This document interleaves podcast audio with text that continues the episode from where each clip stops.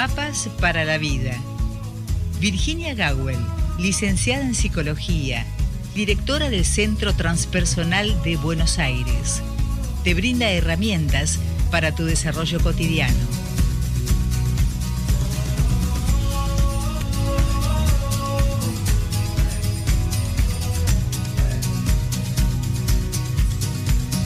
Y efectivamente así es, eh, cada, cada encuentro con la licenciada en psicología Virginia Gawel, además eh, directora del Centro Transpersonal de Buenos Aires, escritora, música, en fin, conferencista. Hay un, currículum bastante interesante como para poder recorrer, pero no ahora precisamente, porque llegó el momento de Mapas para la Vida y la mentora de este espacio ya la hemos presentado, se llama Virginia Gawel. Buen día, Virginia. Bueno, buen día, Rosita. Buen día, Virginia. Aquí estamos nuevamente preparadas como para abordar una temática que fue, claro, lo que vos acabas de anunciar, que fue propuesta por Estela de Monterrey.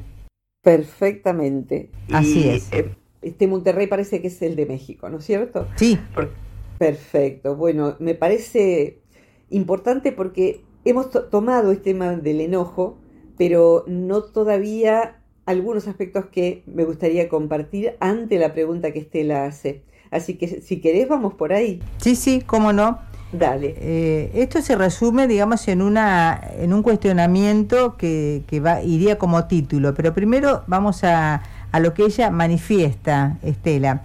Nunca me fue permitido expresar el enojo.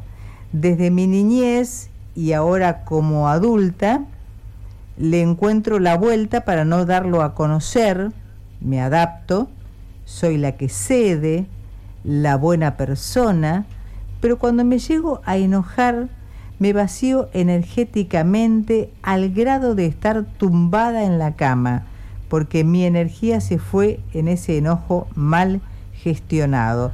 Esto es lo que ella manifiesta. Muy claro, breve y claro. Sí, exactamente, lo cual se, se reduce cómo me puedo relacionar con mi propio enojo y no matarlo, entre comillas, en el intento. No matarlo en el intento, wow. Está muy buena. La palabra matarlo es, es grande también. Matar mi propio enojo. Vamos por ahí, Estela. Cuando recibí la, hice la lectura de la pregunta, pensé que la palabra gestionar es muy inteligente y muy apropiada. Gestionar nuestras emociones, gestionar nuestro enojo, gestionar las emociones en general, es parte de un trabajo sobre sí que te diría marca toda la diferencia en la vida de una persona. Una persona que trabaje con sus emociones, respecto de alguien que no lo haga, van a tener destinos bien diferentes ante las mismas situaciones, decisiones bien diferentes. Y la bendición mayor es cuando en una familia se trabajan las emociones, en una escuela, en el grado de una escuela se trabajan las emociones, en una pareja se trabajan las emociones. Y esto significa que si hay enojo tenemos algo para hacer con ello.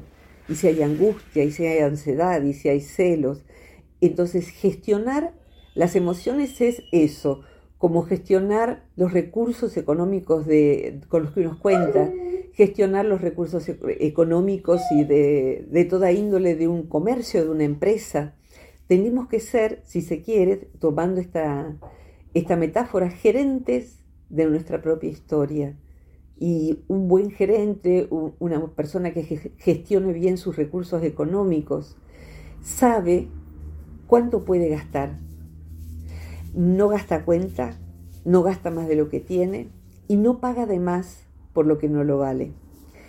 Cuando sucede lo que le pasa, que, que se siente vacía a Estela, ese estar vacío es vacío de energía. Y es que no pudo, como ella misma lo declara, no pudo gestionar bien la cantidad de energía abocada a algo que le enoja. Esto puede significar a que, en este caso, por lo que ella dice, se desbarajustó todo y el enojo se expresó de manera tal que ella quedó totalmente vacía de energía. O puede suceder que quede así porque no lo expresó. Entonces, la bajante es porque no lo expresó y porque la culpa mañata. Todas esas son no gestiones no efectivas del no me gusta en general usar estas palabras porque son más bien de la parte de la psicología que se aplica a empresa, pero me gustaría sí entender que nosotros, empresa es algo que emprende, nosotros somos nuestra propia empresa. Nuestras palabras, a veces nuestro dinero, pero sobre todo nuestros recursos energéticos son nuestros y de nadie más. Alguna vez hemos dicho esto de que cuando uno está por ahí recién operado o saliendo de una enfermedad difícil, eh, tiene que gestionar su energía. A mí me pasó no hace mucho de, quedarme eh, vacía de energía por una enfermedad eh, pulmonar. Y bueno, mi cardiólogo me dijo, estás muy bien, estás caminando 20 minutos. Acordate que hace dos semanas tenías que considerar si ibas a la cocina, que son 10 metros, eh, poder traer todo lo que necesitaras porque no ibas a poder ir y volver dos veces. Entonces, mi moneda de energía no me alcanzaba para derrocharla en ir dos veces a la cocina. Entonces, eso, cuando uno está enfermo o accidentado y se recupera, tiene muy claro que la energía es como dinero. No, no puede gastar de más. Y cuando alguien se cuida, por ejemplo, un enfermo que ha tenido una CB un problema cardíaco, sabe que no puede exponerse a un estallido de ira o a una situación muy ofuscante, porque le puede costar la vida o una discapacidad. Creo que, y lo he dicho muchas veces a pacientes, en este caso todos debiéramos vivir como enfermos cardíacos, no en el sentido de estoy enfermo, sí en el sentido de aprendo a decir cuándo algo no vale la pena no vale este enojo, pero también a poner límite firme ante aquello que lo requiera. Así que me puse a buscar, Rosita, en este amor por las palabras, hice mi propia lista de palabras vinculadas al enojo y miré un poquito qué había en la RAE. No encontré mucho más en la Real Academia Española, no encontré mucho más, pero la idea es que en nuestro idioma hay una cantidad enorme de palabras que refieren a distintas, a distintas gradientes del enojo. O sea que un enojito a un enojazo tiene distintos grados. Y para quien nunca se permitió expresarlo, necesita aprender que hay distintos grados y que está bien transitar diferentes grados, que el enojo necesita estar a nuestro alcance. El enojo es una herramienta de vida. El enojo no es malo per se. El enojo necesita que seamos buenos gerentes de la empresa que somos nosotros mismos. Y esto es no gastar de más, pero tampoco no permitir de más. Entonces, te diría, por último, y te ayuda, algo que también hemos hablado muchas veces es, si quieren luego googlean nuestro nombre y la palabra límites. El enojo es la materia prima en general para poner límites, inclusive para poner unos límites elegantes, dignos de Lady D. O sea, un enojo súper elegante, pero terminante y de ahí no pasarás. Entonces, eso, el enojo y sus distintas gradientes, y qué hacer en el momento en que uno se enoja y por qué uno no puede expresar ese enojo. Allí usa algo así como la expresión buena persona, ¿verdad? Sí, esto de tratar de ser buena persona. Sí, lo dijo, lo dijo. Claro, ¿cómo, cómo hacer encajar? Soy, eh, tengo permiso para enojarme, pero sigo siendo una buena persona, aunque me enoje. ¿Querés agregar algo a toda esta lista, Rosita querida? Sí, Virginia, eh, yo siempre pensé en esto, eh, es, o sea, lo que uno manifiesta, ¿de qué manera lo manifiesta? En esto entraría el enojo. Me puedo enojar y como dice Estela, eh, sigo siendo una buena persona, pero ella trata de gestionar seguramente pensando en no quedar mal frente al otro. Sí. A veces pasa, incluso creo que le pasa a cualquiera, ¿no? Que vos podés de repente explotar, como dijo ella, y ahí es como que te quedás vacío de energía. Pero Digo, la manera de enojarse es como expresar cualquier otra emoción. Suponete, eh, me enojo y me salgo de mis cabales y digo cualquier cosa y le meto un puñal, digamos, no literalmente hablando, sino metafóricamente hablando. Y la otra forma es tener una manera elegante o diplomática de expresar mi enojo es muy importante. Ahí hay una expresión que usaste y la, tomaría de dos maneras. Eh, no expresar el enojo totalmente para no quedar mal ante la otra persona y también seguramente no hacerlo eh, para no, no dañar. En verdad el imperativo no dañar es común a todas las tradiciones espirituales en su núcleo, más allá de sus formas externas. El punto es que eh, uno puede dañar sobreprotegiendo, por ejemplo. Uno puede dañar no diciendo.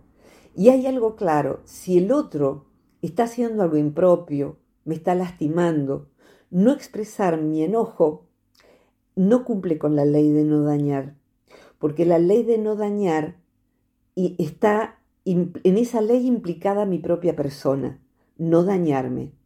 Entonces, si yo permito que el otro me dañe, eh, y no pongo el límite, me estoy dañando.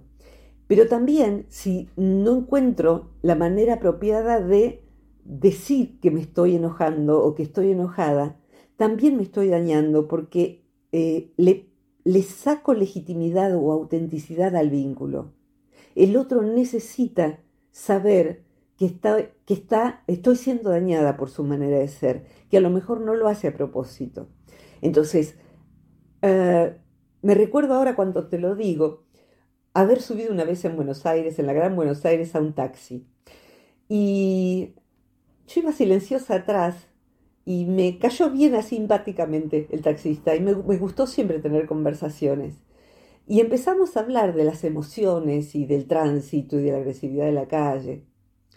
Y de pronto dijo, mire aquel dobló sin poner la luz de giro. ¿Sabe para qué sirven las luces en el auto? Y me, impactó para, para, saber qué es lo que él pensaba como alguien que está todo el día manejando. A ver cuál es la explicación que darías vos. Es igual que en la vida emocional. La única manera que yo tengo para comunicarme con el resto de los que están conduciendo son las luces. Y en el último caso la bocina, el claxon como le dicen en otros países. Pero mi modo de decirle es, ahora voy a girar a la izquierda, ahora voy a frenar, ahora estoy frenando, ahora pongo las luces altas para que te des cuenta de que estás vos con las luces altas. O sea, es el único lenguaje que tenemos los que conducimos. Por eso es tan importante hacerle saber al otro que necesito doblar. Y creo que una vida emocional que no comunique estas cosas no puede funcionar bien. ¿Usted qué piensa? Y yo pienso que me voy a llevar esta anécdota para el resto de mi vida, le digo.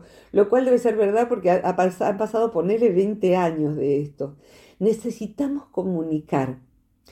Y comunicar que estoy enojada a veces necesita de la expresión física y eh, vocal de que estoy enojada. Entonces, a veces hacen falta cuatro gritos. A veces hace falta un puñetazo en la mesa, solo en la mesa, y que salten los platos.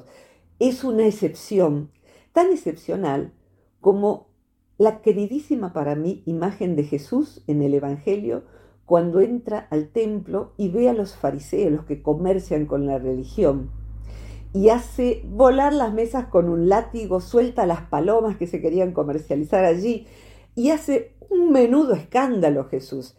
Ese Jesús poniendo límite de esa manera, total, mordedura tajante, dirían en el taoísmo. Eh, el I Ching sería el hexagrama de la mordedura tajante. No hay duda y tiene que tener una expresión física tan contundente como para que no suceda nunca más. Pero si hablamos de gradientes, uno puede decir, esto me lo decía en esta semana una chica muy joven a la que quiero mucho y que trabaja mucho sobre sí. Yo le dije, mira, ella, ella me decía, yo le dije, mira, estaba hablando con una puber, ella, que es una joven ya. En este momento no te voy a contestar porque lo que hiciste me enoja mucho. estoy muy irritada, no quiero lastimarte, pero tenés que saber que eso que hiciste está mal y que estoy enojada. Así que vamos a esperar a que se me pase el enojo, pero tenés que saber que estoy enojada. Esa manera de expresar el enojo es, es diplomática, como dijiste vos, pero sobre todo es tremendamente legítima porque está poniendo la luz de la baliza de, estoy frenando, me voy a bajar del auto. Es más, si estuviera conduciendo y la persona está tan irritada, sería mejor que pare, que ponga las balizas, que pare, que se estire, que respire, eh, que se saque de la situación de tránsito y nunca, nunca, nunca debe suceder una discusión entre dos adentro de un automóvil. Eh, eso nunca. Así que hay que parar, tienen que bajarse los dos porque puede conducir a algo fatal. Entonces, eso, gestionar el enojo es expresar el enojo. Pero lo voy a poner más difícil y alguna vez lo traje al querido Aristóteles. Don Aristóteles decía, por allá por la antigua Grecia, que el arte de enojarse constituye en enojarse en la medida adecuada, en el momento apropiado, con la persona apropiada. O sea que uno se enoja en la medida inadecuada, inclusive cero, posiblemente con la persona que no era la persona que nos enojó y eh, eh, en el momento no oportuno.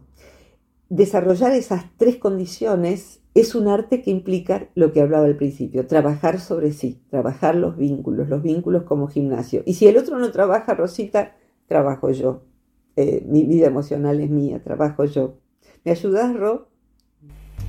Respecto a este tipo de emociones como el enojo, quién sabe también la alegría que uno muchas veces no sabe eh, expresarla, o, las ganas de darle un abrazo a alguien, o decirle te quiero, o decirle te amo, yo creo que hay una especie de denominador común y es justamente el hecho de no saber cómo expresar sus emociones, como por ejemplo el enojo, que es el tema que hoy nos convoca, ¿no es cierto? Eh, ¿Qué pasa con esas personas que no pueden manifestarse de ninguna manera? Mm, Se sienten como reprimidos frente a su propia emoción y no logran poder trabajarlo porque no lo creen necesario. Y como el caso este de no poder manifestar el enojo, creo que lleva o conlleva un procedimiento eh, sistemático de poder trabajar para poder expresarlo, porque si no la emoción te mata. Me encantó la, la, expresión procedimiento sistemático, sí, o sea que hay prácticas que no voy a, no va a haber tiempo aquí, ¿no? Pero por lo menos la idea es legitimar ante Estela y a quien sienta algo parecido que el enojo es saludable. O es saludable o es disfuncional. O sea que la misma expresión de enojo en algún momento con alguna persona y en alguna medida es disfuncional, retenerlo es disfuncional. Y en otro caso, expresarlo es totalmente funcional. Indignarse, por ejemplo, cuando alguien nos está ninguneando, como se dice hoy, o maltratando, es funcional y también puede ser funcional no expresarlo. O sea que suponete a alguien que esté muy enojada con su mamá, pero su mamá es muy mayor y la verdad es que no viene el caso que yo pueda expresarle el enojo a ella ahora, en esta edad y con un deterioro como tiene ella, por ejemplo, ¿no? Entonces ese enojo va a haber que eh, gestionarlo por otro lado y lo funcional va a ser no expresarlo. Vamos a una tanda, Rosita. Hacemos una pequeña tanda. Dale, por favor, un beso.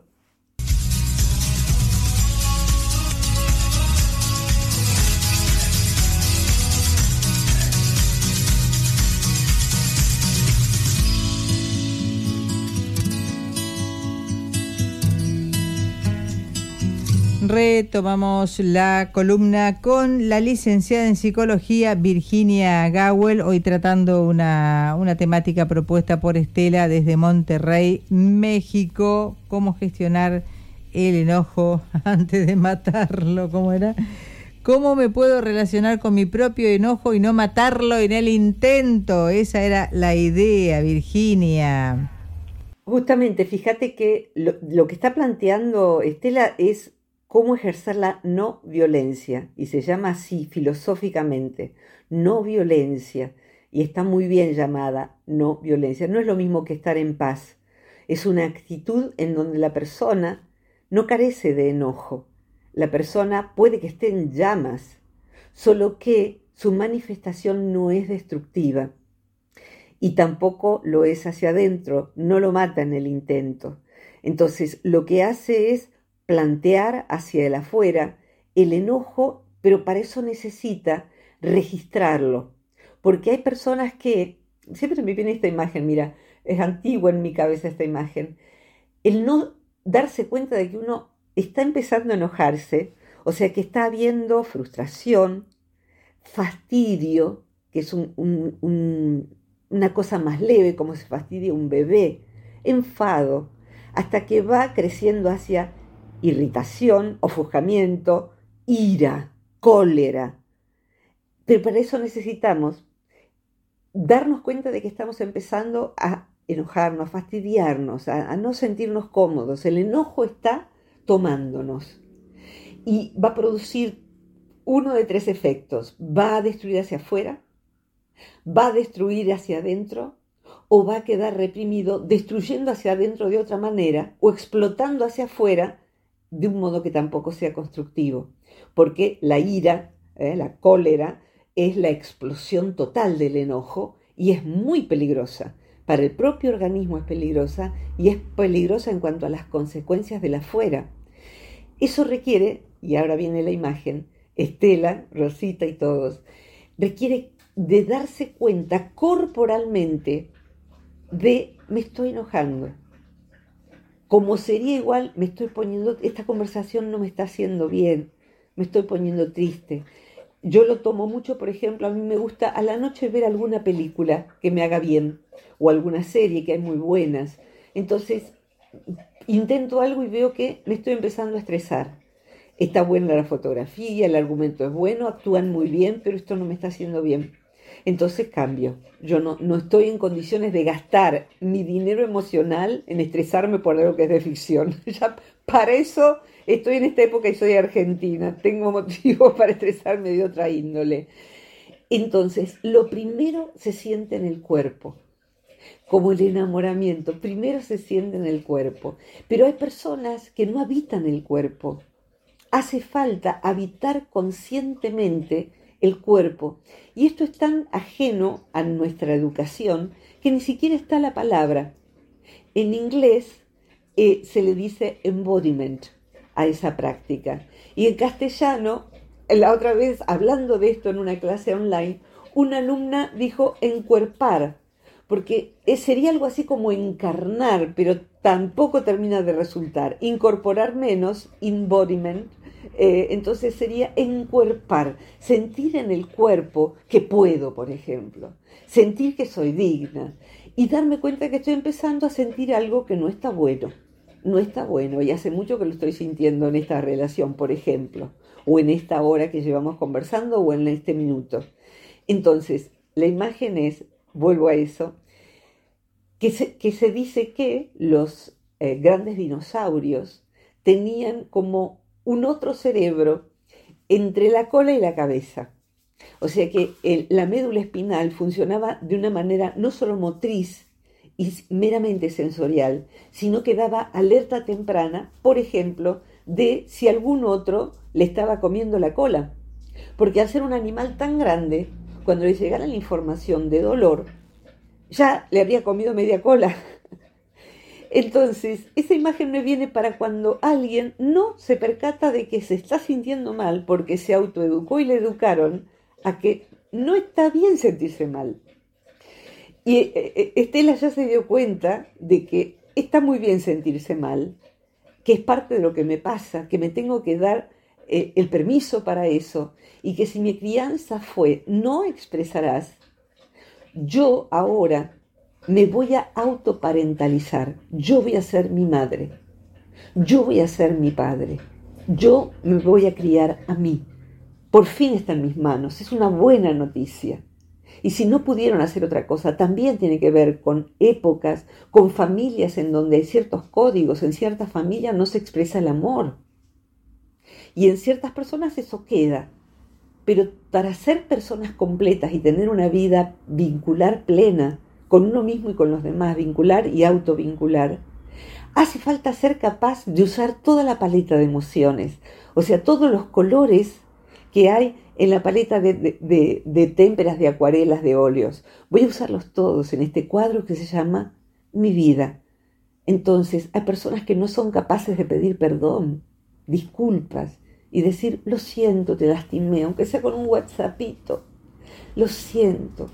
Eso necesitamos poder ejercerlo y es una gloria estar con alguien que trabaja sobre sí como para poder transformar la culpa en eso. Y así uno va comprendiendo cuál es la expresión de la culpa saludable, cuándo parece la culpa insana. Si quiere ponen Virginia Gawel culpa, Virginia Gawel enojo, Virginia Gawel porque están con mi nombre y no con el de Rosita por razones de espacio en YouTube o en Spotify. Pero hemos hablado de todo esto cuando no, cuando no somos como el, pobre dinosaurio que careciera de ese cerebro intermedio, cuando nos damos cuenta, prontamente podemos darle cauce a la emoción, inclusive para retirarnos, o inclusive para decir, mira, empiezo a sentirme enojada. Entonces dejemos la conversación acá ¿eh? y la seguimos cuando por lo menos yo me hago cargo de mi, emoción, cuando yo no esté enojada no quiero seguir con esta conversación, pero sabe que estoy enojada. ¿eh? Entonces, ese modo de informar, de poner la luz apropiada para decir voy a girar, me está pasando esto, me estoy quedando sin nafta, estoy en plena autopista, ¿qué hago? Y pongo la luz intermitente que es la baliza. Estoy avisando que voy a frenar porque algo me está pasando, porque algo está pasando adelante y me va a llevar puesta el de atrás, no. Entonces las luces hace falta comunicarlas, porque si no el tránsito vincular se entorpece, chocamos, nos lastimamos, aunque nos morimos, o nos matan o nos matamos, eh, a veces inclusive ni siquiera metafóricamente. Así que cuidado, es una emoción que está en el tapete de los noticieros todos los días y que si no se eh, verifica lo antes posible puede ser muy negativa. Pero el enojo no es per se negativo. El enojo nos informa acerca de que algo que estamos viviendo no está bueno que esté siendo vivido. Rosita, ¿quieres que lo redondeemos? Estaba pensando en el autoenojo. A veces pasa eso, ¿no? Que uno, suponte, está haciendo algo y de repente se enoja consigo mismo porque no puede lograr su objetivo en el momento o porque algo se le perdió y donde lo puse y se pone este, colérico. Eh, o sea, esto se trata de un autoenojo y también se tendría que tratar de una autogestión para desenojarse. Y sí, hay personas que solo tienen permiso para enojarse consigo mismas y tienen un nivel de crueldad muy alta de lo cual yo soy capaz para conmigo de tenerlo, de tenerlo y de detenerlo. Bien. Eh, y hay personas que sí pueden enojarse con los objetos inanimados. O sea que vienen fastidiados por eh, la situación con un paciente, con un cliente, etcétera, frustrados por el tránsito, eh, mal con un asunto de familia que un mensaje no se lo dejaron con buen tono. Y de pronto se perdió el martillo y hay una emoción que no se corresponde con los hechos, ni con que se quemó levemente la comida que estaba haciendo, o sea, se enoja con la cocina, se enoja con el vaso que se cae y, se manchó el mantel y, y, escala, escala, escala, escala. Y eso también es peligroso porque al martillo y a la mesa no le pasa nada si uno no se conojamos con ellos, pero sí les pasa al conviviente que, con que esté cerca, pero también le pasa a nuestro cuerpo. Sin embargo, ese cuerpo necesita expresar ese enojo. ¿Cuáles son las mejores maneras? Hacer terapia, por supuesto, con la persona apropiada. Hay muy buenos cursos para poder gestionar las emociones. Eh, yo lo, lo, hago dando enseñanza, pero también practicando sobre mí, aprendiendo de otros. Hay libros, hay audios para poder autorregularse. Pueden encontrar en forma gratuita en YouTube si ponen eh, Virginia Gawel, El fin del autoodio, capítulo. La palabra capítulo les va a, dar seis prácticas que se pueden hacer. Todas ellas tienen que ver con el enojo hacia sí mismo, el maltrato hacia sí mismo, pero también con regular el enojo y las emociones en general hacia el afuera. Así que en YouTube, eso no está en Spotify, pero sí está en YouTube, van a encontrar herramientas que si practican, como vos dijiste, ¿no? Sistemáticamente, es en forma sistemática, voluntaria, y el enojo o cualquier emoción, dos cosas con, con dos cosas redondearía Rosita. La disfunción emocional que tenemos, cualquiera sea, posiblemente tenga toda una vida dentro nuestro. Entonces no alcanza con practicar una semana, un mes, un año. Es para el resto de mi vida yo voy a hacer esta práctica todas las mañanas, brevecita. Cada vez que me enoje voy a hacer esta otra práctica. Me hago un cuaderno, escribo lo que me enoja y qué hice con eso. Voy haciendo un diario y, ¿sabes? Mientras tanto, estoy recableando el cerebro. Sobre todo, y ese es el segundo punto, en la zona donde el enojo se gesta, tiene lugar, que es la misma que comparto con el resto de los animales, que es el sistema límbico. O sea, el enojo o cualquier otra emoción primitiva tiene tal fuerza porque tiene su raíz en el animal que soy. Entonces son emociones automáticas de defensa, de supervivencia, que son muy poderosas porque tienen un entrenamiento que va hasta los dinosaurios. O sea que soy heredera, soy heredera de todo lo que existió antes que yo de todos esos sistemas nerviosos y de todos mis ancestros, además, ¿no? Muy especialmente. Y a lo mejor soy la primera, a lo mejor es la primera Estela en preguntarse en todo su linaje femenino y masculino, de padre y de madre, en decir, yo, esta manera de gestionar las emociones que aprendí de los que me criaron, que son mis ancestros, no la quiero. No me gustan los resultados que produce. Bien, Estás en la época adecuada y hay recursos apropiados.